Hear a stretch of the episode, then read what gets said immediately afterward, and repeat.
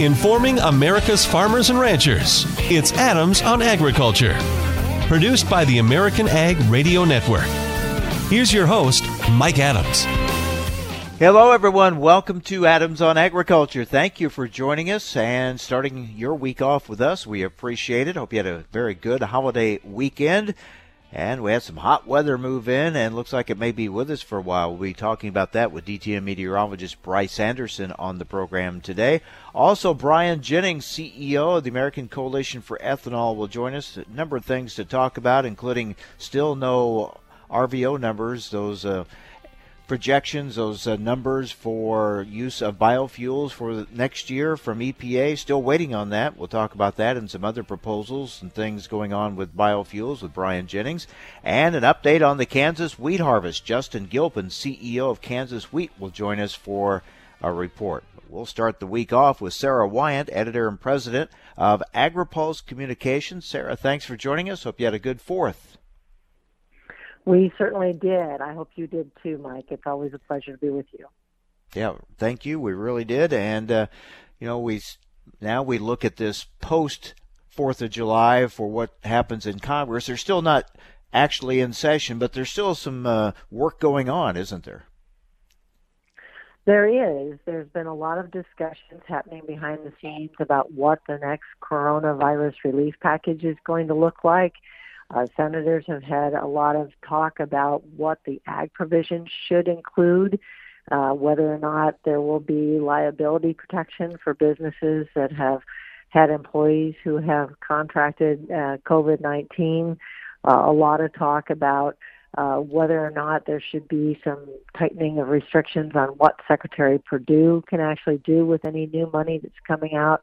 So, a lot of behind the scenes discussions, as well as um, there are uh, starting to be some subcommittee hearings. For example, the House Ag Appropriations Subcommittee is going to meet tonight and start marking up the next funding package for bills that cover both uh, USDA and FDA and the Commodity Futures Trading Commission. So there's uh, there's work happening, Mike. Yeah, those spending bills, uh, those appropriations uh, uh, bills, those are ones to keep an eye on right now. Yeah, and it's interesting. Uh, we reported on uh, the, some of the primary provisions last night in a story that's on our website. But um, you know, for example, priorities have been given to rural broadband. USDA would get another 1.1 billion under this package if it stays intact. And of course, it's just starting at the subcommittee level. It's got to go full committee and through the Senate. But uh, there's priority given to broadband as well as uh, more money for USDA research. And so uh, I think it, it's very clear that the pandemic has influenced uh, some of the priorities in these spending packages. Yeah, and we keep uh, close watch too on uh, what they do with uh, CCC in, in replenishing that money, as well as any strings attached as far as oversight yeah, you know, the USDA has already delivered about a third of the 16 billion in CFAP that was promised. Uh, so uh, a little under 5 billion is out there, most of it to livestock, of course, uh, but also to non-specialty crops, uh, corn, soybeans, um, another billion for dairy and specialty crops get about 113 million. But what's happening as they look ahead is, as you know, in the HEROES Act that passed the House, there are some strings attached to what the Secretary could do with money. And also, there's a big push to deliver more money under the Supplemental Nutrition Assistance Program, or SNAP. Uh, so there's there's going to be waivers or strings attached uh, on the House side and probably on the Senate side as well. And they'll just have to come together and figure out where they can get to a workable next round of relief that's so sorely needed, as you know from talking to producers. Sarah, I'm going to talk later with Brian Jennings with the American Coalition for Ethanol. Um, the whole small refinery exemption issue is still very hot politically as we're in this uh, election cycle, uh, but also the fact now EPA has not come out with the, the their proposals for uh, what levels of biofuels to be used under the RFS for next year. Some thought that would have already happened by now, and so far nothing from EPA. Uh, this really is uh, a big issue in rural America in this campaign. It certainly is. And you've probably seen the back and forth between Senator Joni Ernst and her challenger on the Democratic side, Theresa Greenfield, uh, as they discuss why this decision has not already been made and, and how it's going to come out in the uh, in the very end.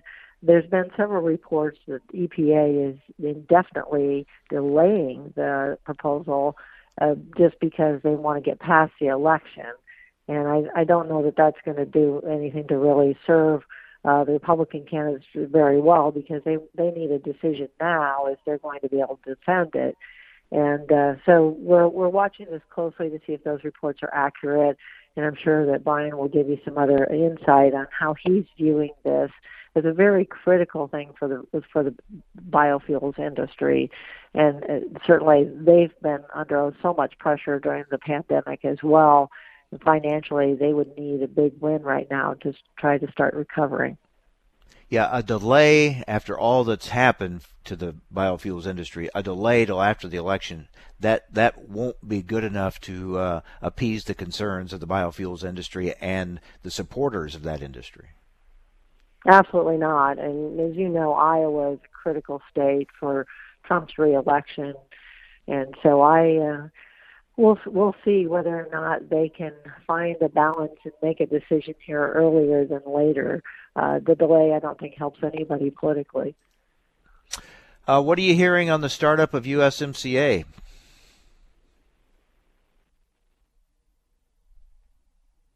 still there, Sarah? Uh, yes. Can you hear me? There you are. Yeah, I can now. Yeah. Okay. Sorry. Um, that's why we do need more broadband out here, Mike. Um, yes. So, yeah, everyone was celebrating the uh, official start of USMCA, but there are still a few wrinkles that have to be resolved, including on biotech approvals. You know, one of the things that was really important for growers was that they could get um, not only their products approved in the U.S., but the same kind of biotech that can help Mexican growers as well. And so far, there's been, especially on the cotton side, a lot of growers who are frustrated because the, their government is not approving new biotech traits. And of course, if there are also restrictions on glyphosate in Mexico, uh, that can cause some problems. So we see that there's uh, a few more things that have to be worked out with Mexico as well as Canada but the good news is that the agreement has been uh, finally in force, and now they they can continue to work these things out, hopefully, and get both sides of the aisle to uh, to see that the you know these additional provisions that were so important to the New Deal can get resolved. Very good, Sarah. Good to talk with you. Have a good week, and we'll talk again next week. Thanks so much, Mike. You too. All right. Thank you. Sarah Wyant, editor and president of AgriPulse Communications. Up next, the hot weather forecast from DTN meteorologist Bryce Anderson. Stay with us. You're listening to AOA.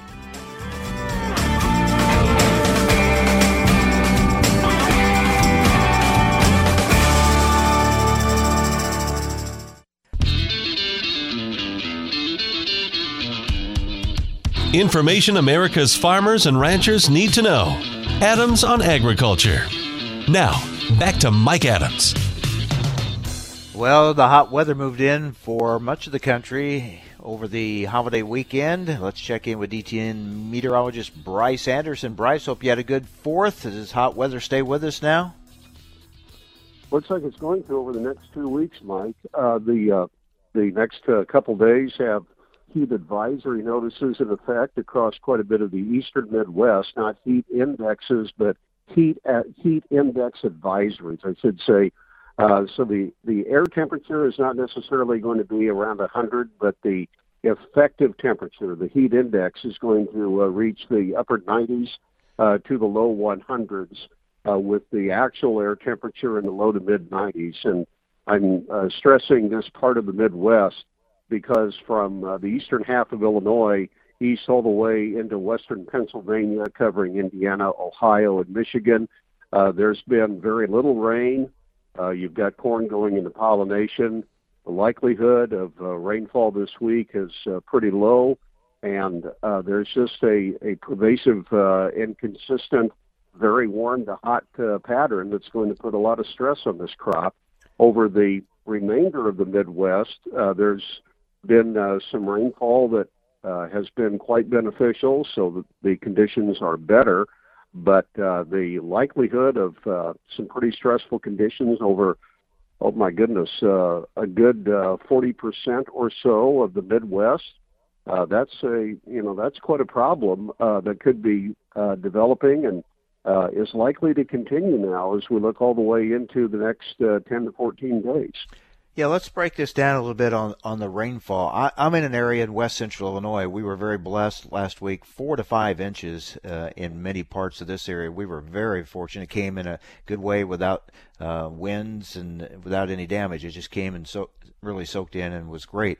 But other areas have not had nearly that much, if any, and other areas way, way more than that, too much in some cases. Can we break this down as we go around uh, the country here, uh, kind of the haves and have nots on the rainfall so far? Well, over the eastern Midwest, I split things uh, along U.S. Highway 51 or Interstate 55 uh, that kind of uh, divides Illinois north to south, uh, you know, kind of straight down the spine of the state. East of there, the rainfall has been uh, very limited, uh, well less than an inch over most of that eastern Midwest. And so that's where things uh, are uh, quite deficient when it comes to rainfall, uh, likely to not uh, get very much at all. And then over uh, an area of the northern Midwest in uh, south central and uh, part of southeastern Minnesota into western Wisconsin, we saw rainfall of anywhere from two to five inches during the last week or so, and uh, there's been some definite uh, easing of uh, drier conditions, maybe some flooding along with that, but uh, the overall soil moisture has been quite beneficial. Uh, much of Iowa had uh, less than an inch of rain in the last week, but two weeks ago you had uh, central and eastern Iowa getting rainfall from that tropical storm that kind of held together uh, Cristobal that uh, worked all the way from the Gulf of Mexico uh, clear north uh, almost to Lake Superior before it lost its uh, its tropical identity. Uh, so there, you know, so you've got a lot of uh, rainfall that had already occurred, and so a drier week didn't, uh, you know, didn't cause that big of a problem. And then in the far northern plains, uh, much of North Dakota had anywhere from uh, two to five inch uh, rainfall estimates over the last week. And I think that that has uh, has brought some real benefit to spring wheat areas uh, during the uh, during that time frame. Uh, there was uh, a lot of that uh, western uh, half of the plains, kind of west of the Missouri River, where drought conditions had started to form. So there was some easing there. Uh, then in the uh, central and the southern plains, parts of central Kansas had anywhere from one to four inches of rain in the last week. Parts of southeastern Nebraska did as well. You had quite a few other areas, though, that had well less than a half an inch of uh, precipitation. And so uh, rainfall is still in uh, a deficit over quite a bit of that central and uh, southern uh, crop area. It's good. It is uh, good for wheat harvest, but obviously for dryland or non-irrigated crops, it's not. Uh, it's not very beneficial, and it uh, is leading to further um, demand for irrigation, and they've uh, been going through that quite a bit this season. Yeah, we'll get an update on the Kansas wheat harvest a little bit later on. Um, uh, sounds like, looks like there might be another tropical storm brewing that we should keep an eye on. Uh, the the likelihood of a tropical system uh, affecting the Midwest over the next uh, week or so is uh, is pretty uh, pretty limited right now. Uh, the main prospect for the Midwest is that the uh, U.S. and the European forecast models are uh, in pretty good agreement that the next week to 10 days will feature upper air atmosphere ridging over the uh, southern plains and then extending into the southern Midwest. Uh, so that's going to keep the the uh, likelihood of precipitation focused in the northern areas, the northern tier of states, the Dakotas, Minnesota, maybe far northern Iowa, and then along the Gulf Coast. Uh, but as far as kind of the belt line of the central U.S., uh, that uh, scenario is still looking quite uh, hot and dry. And again, uh, right as uh, as the uh, uh, corn crop is uh, moving into pollination and uh, soybeans are getting ready to flower, uh, that's not a that's not a favorable situation. As we look uh, through the rest of July, and you've often mentioned the European models and the U.S. models sometimes disagree, differ on uh, those longer range forecasts. What are they saying? Are they in agreement, or we have a difference of opinion? Well, the the prospect for July is is uh, for the rest of the month is uh, is still looking basically on the above normal track when it comes to temperatures, and uh, precipitation is likely to uh, be near to below normal over the majority of uh, the central part of the country. The best chance for a precip is uh, is over the northern areas at, at kind of the periphery of uh, upper air ridging over the next uh, over the next uh, couple weeks, and likely to stay with us now through the month of July uh, to uh, some extent. And uh, for a, a real big change to happen, it, it just doesn't uh, appear to be a, a real big feature uh, as we think about the next uh, couple weeks, and then that gets us uh, all the way into now the last 10 days of July. Getting to that time frame, Mike, it's uh, it's hard for a uh, a real uh, notable switch in the pattern to develop uh, with uh, you know the kinds of features that we're looking at right now. So we're kind of getting locked in here. All right. Uh, what about other, around the world? Any uh, key weather events we should uh, watch? Well, first of all, the uh, scenario in uh, in Russia and Ukraine uh, is starting to show a little bit of a reduction in the the wheat harvest compared to a year ago, and so that that may play into some overall world wheat supply um, decline uh, to at least a small extent because uh, you know the the uh, Black Sea region was quite dry during last spring, and um, it it has started to make a difference in terms of a uh, reduced wheat yield in some early reports over the um, over the Brazil uh, safrinha crop areas. They're basically looking at a dry week for harvest, and uh, the yields on the safrinha corn crop are looking quite good in Brazil, uh, not only in Mato Grosso, but also in Paraná uh, for the uh, crop for this year. Maybe not quite as large as they had hoped for, you know, about three months ago, but still, you know, they're looking at a pretty good crop, and uh, they're going to have quite a bit to offer the world market uh, when it's all said and done. What about our severe weather as we look back at this, the spring we've had here in this country? How did it compare with the past years? Well, the severe weather uh, occurrence, uh, I think overall has been a, a pretty average one. Uh, you know, we had uh, we had our uh, rounds of outbreaks of uh, of tornadoes and and hailstorms, but uh, I think back to uh, to some years when when conditions were were stormier. Um, so overall, I think we had a a fairly average year, and uh, you know now we we do have the potential uh, with uh, some of the storms that develop on that northern edge of uh, the high pressure bubble over the next week uh, for some severe weather to break out in the northern plains and the northern Midwest, and that is going to be a uh, possible feature along with the rainfall that occurs. So it yep. uh, could be a pretty stormy situation for that area. Something to keep a watch on for sure. Good to talk with you, Bryce. Thanks a lot. You're welcome, Mike. DTN meteorologist Bryce Anderson. Lots of biofuels news to go over with Brian Jennings with the American Coalition for Ethanol next on AOA.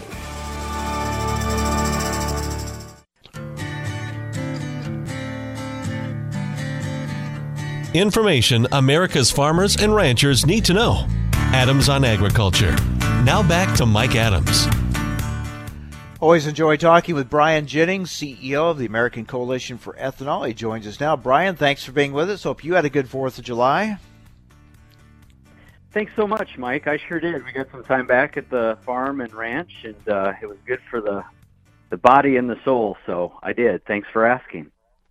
Well, you come back to plenty of challenges and issues, and one of them being, well, let's start with EPA putting what looks to be a on hold any uh, announcement of a proposal for the biofuels uh, levels for next year. Uh, what's up with this? We we kind of thought we'd have this announcement by now.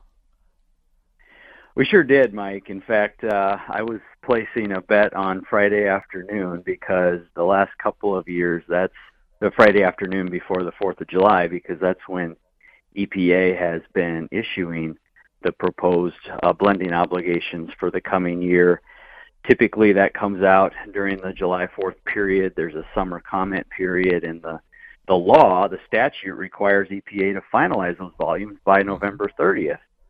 But here we see uh, EPA saying that they are indefinitely going to delay the release of those 2021 volumes.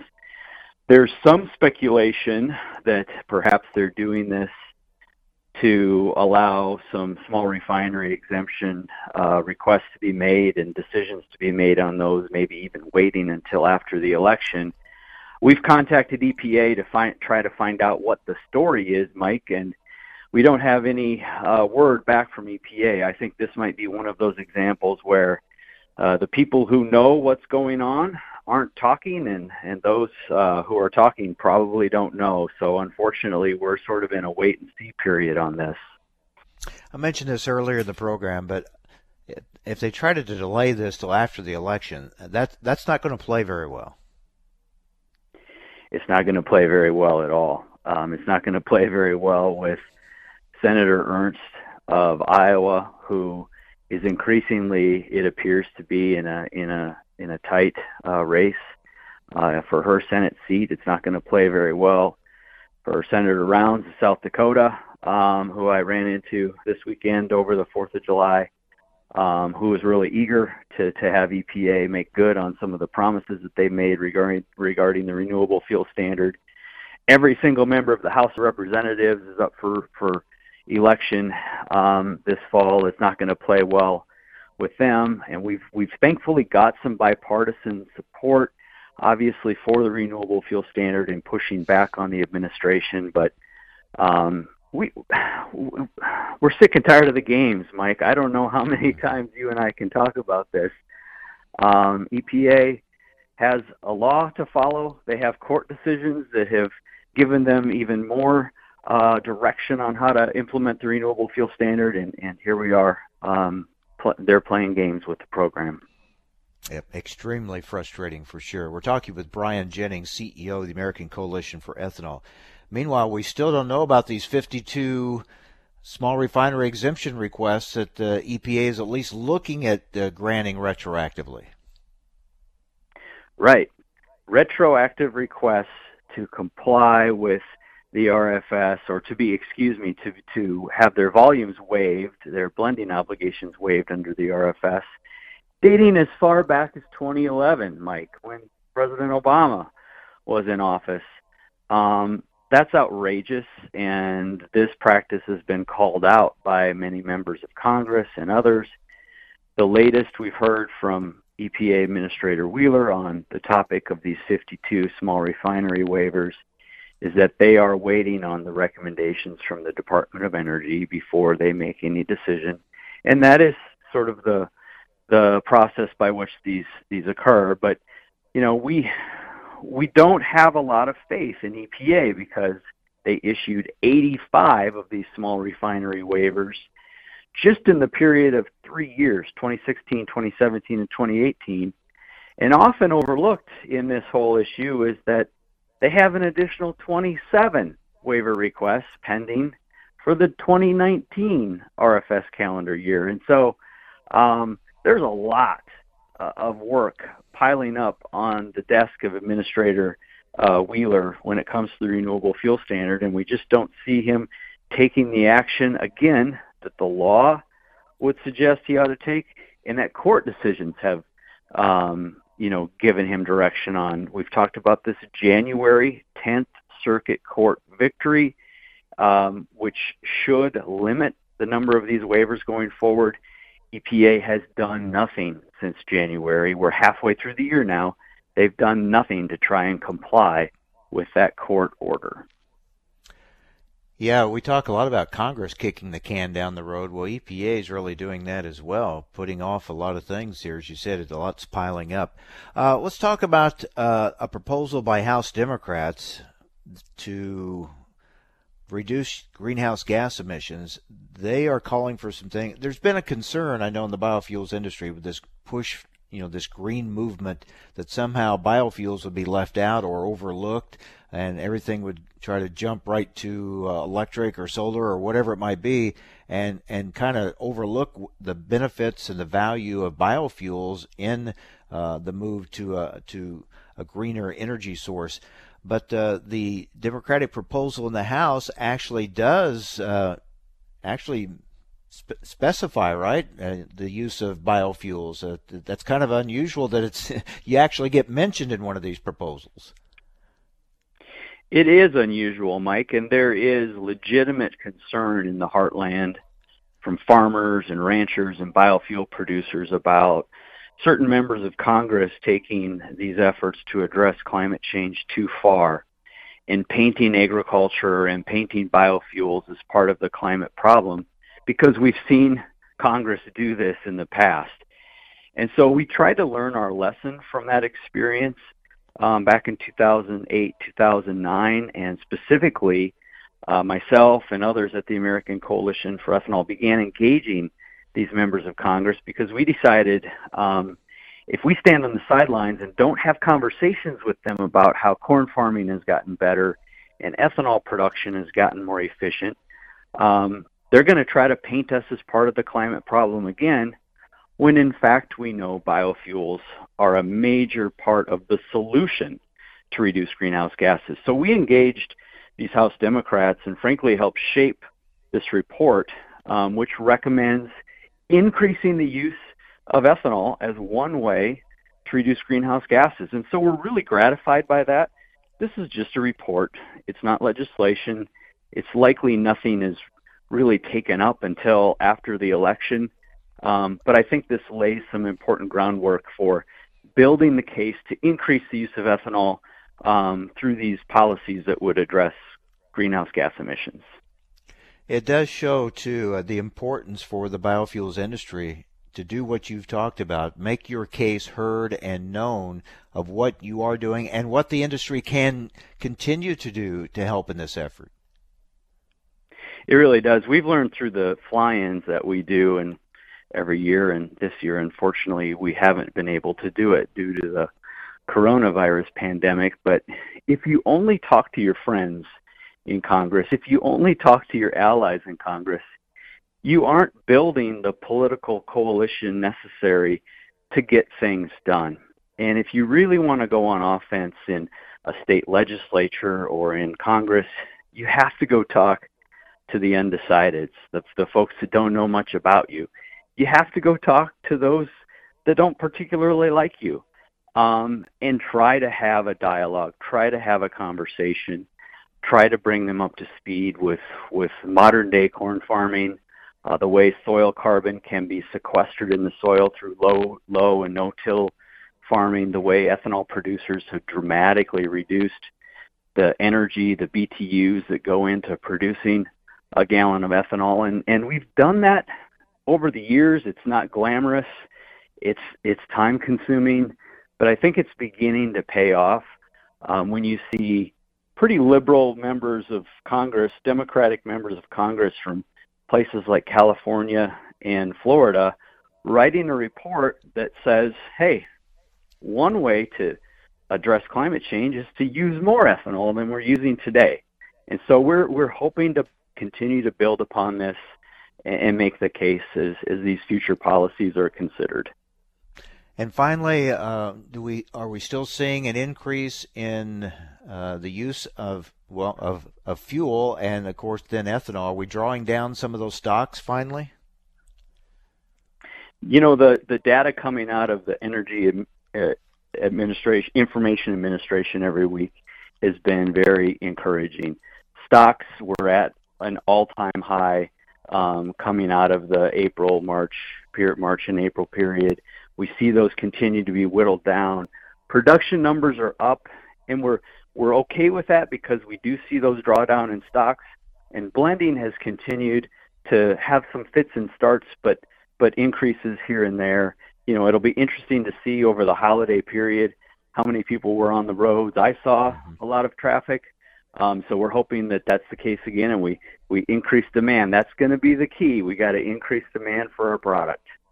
And hopefully we could uh, see some sales to China for ethanol too. That would really help as well. Brian, good to talk with you again. Thanks a lot, and uh, well, we'll see. Hopefully, we'll talk about some action by EPA one of these days rather than the inaction. So we'll wait for that. Thanks a lot.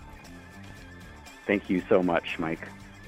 Brian Jennings, CEO of the American Coalition for Ethanol. Well, coming up next, an update on the Kansas wheat harvest. How much is done? How's it going? We'll check in with Justin Gilpin, CEO of Kansas Wheat, next on AOA.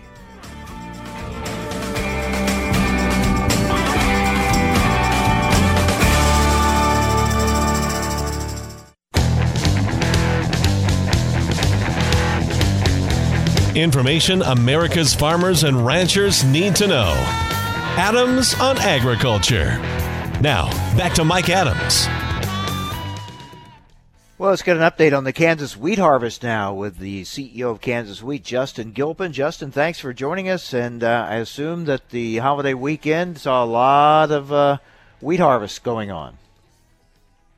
Well, Mike, it was a good holiday weekend, you know, and actually uh, we progressed pretty rapidly into uh, into into Friday or into Thursday night anyway, and and we actually got a line of thunderstorms that came through the northern part of the state that started in Colorado Thursday evening and just kind of rolled through northern part of Kansas, uh, most uh, kind of till early morning Friday morning and it actually gave uh, some farmers a chance to take a pause and, and get out and celebrate uh, for a little bit anyway, uh, a little bit of Independence Day with with their family. So uh, it was a welcome welcome rain, even though it did pause harvest, but things got started up again yesterday.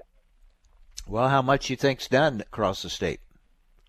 Well, we're about three quarters of the way done, Mike. You know, we made pretty good progress uh, throughout the state last week. We'd had really high temperatures and and good wind. Uh, you know, it just hasn't been that typical type harvest. So it's just been such a kind of an odd year the way the weather's shaped up. Where you know typically harvest would just kind of start in the south and roll to the north, and you could really track har- harvest progress that way. But this year, just with uh, you know we've had higher humidity. You know we had the challenges with the freeze in April that kind of the affected maturity dates of some of those central Kansas uh, wheat fields.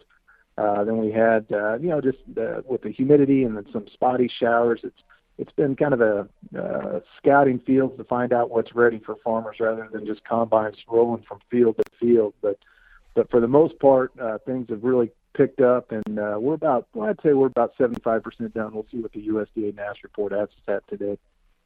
Let's talk about yields and uh, test weights.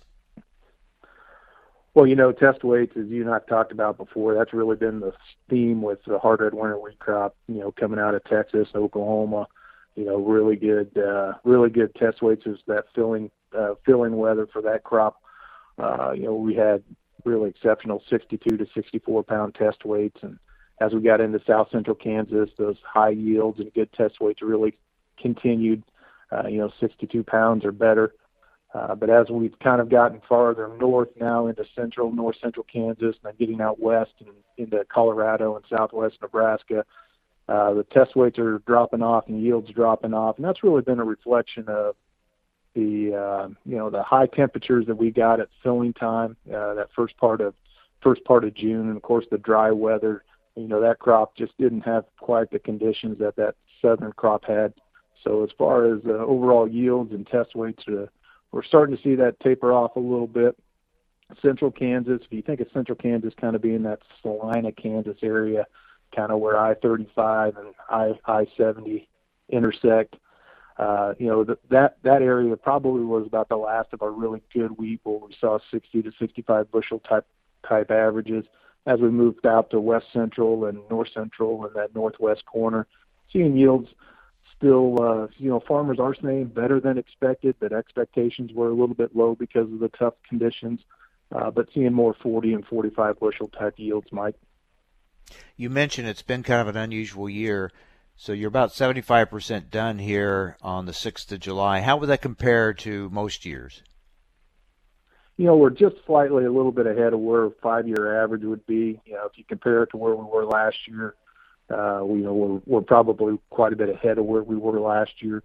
You know, we just, um, you know, if you try to compare the temperatures that we've had uh, for this summer and, and looking at the forecast for this week, I know you've talked about it on your program. There's there's going to be some high temperatures again this week, and and just a, we had a really hot June that just allowed that crop to to dry down and uh, probably a little bit earlier than it should have in some areas, but allowed harvest to progress. And so, for the most part, I'd say we're we're slightly ahead of where where we would be, and and that that's another reason why when we get a little bit of a pause due to some of those spot, uh, those rain showers, and storms that pop up, as long as we miss the hail I think uh, for the most part, the the cooler weather and uh, precipitation that comes with those storms is, has been welcomed. Yeah, for the most part, the weather has cooperated for you, hasn't it? I mean, you you've avoided a lot of major weather problems. You know, for the most part, I think that's that's probably a good way to characterize it, Mike. You know, we have what you want at harvest time is is high temperatures and and wind and allow the combines with uh, to get in the fields with with solid ground and be able to get that crop out when it's ripe. You know, we just like any year we've had those those you know it it's that comes with the Kansas wheat harvest those thunderstorms that pop up and and some areas that get hit by by hailstorms we have lost some acreage due to hail which which happens every year and it's really unfortunately when that happens locally to those farms but uh, for the most part you know we we haven't had any issues with too much moisture and uh, wheat uh, after uh, been threshing out pretty good, and so uh, the kernel characteristics look good. You know, with these last rains, uh, you know, just to follow up on your test weight question earlier, you know, we have seen those uh, drop off maybe a point or two, kind of uh, as we've gotten into these areas that have had some of these these storms that caused uh, field farms to farmers to be out of uh, out of cutting for a while. Seeing those test weights be kind of 59 pounds where they were about 60 or 61 pounds. So you're seeing it drop off a little bit, but for the most part, kernel characteristics have come in really, really good, and uh, would expect that uh, to con- to continue this week with uh, high temperatures forecasted um, without any major major rain events coming. So hopefully, we talk again next week. We'll pretty well have uh, that wrapped up, right? You'll be able to give us uh, pretty close to the uh, final numbers, maybe. Yeah, I think so, Mike. I think uh, we should make pretty good progress. Uh, uh, it'll be a be an interesting week. We're supposed to have temperatures out west between 100 and 105 degrees. Uh, it'll be pretty stressful. Maybe some of the dryland corn out there. One thing of note, you know, proteins are ticking up a little bit also, so uh, producers ought to keep an eye on that and be looking to extract value where they can with their crop, knowing what kind of uh, what kind of right. quality they have with their crop. We'll talk more about that next week. Thanks, Justin. Thank you, and thanks all you do for agriculture, Mike. Uh, thank you. Justin Gilpin, CEO of Kansas Wheat. That wraps up for today. Stay well, everyone. Thanks for joining us on AOA.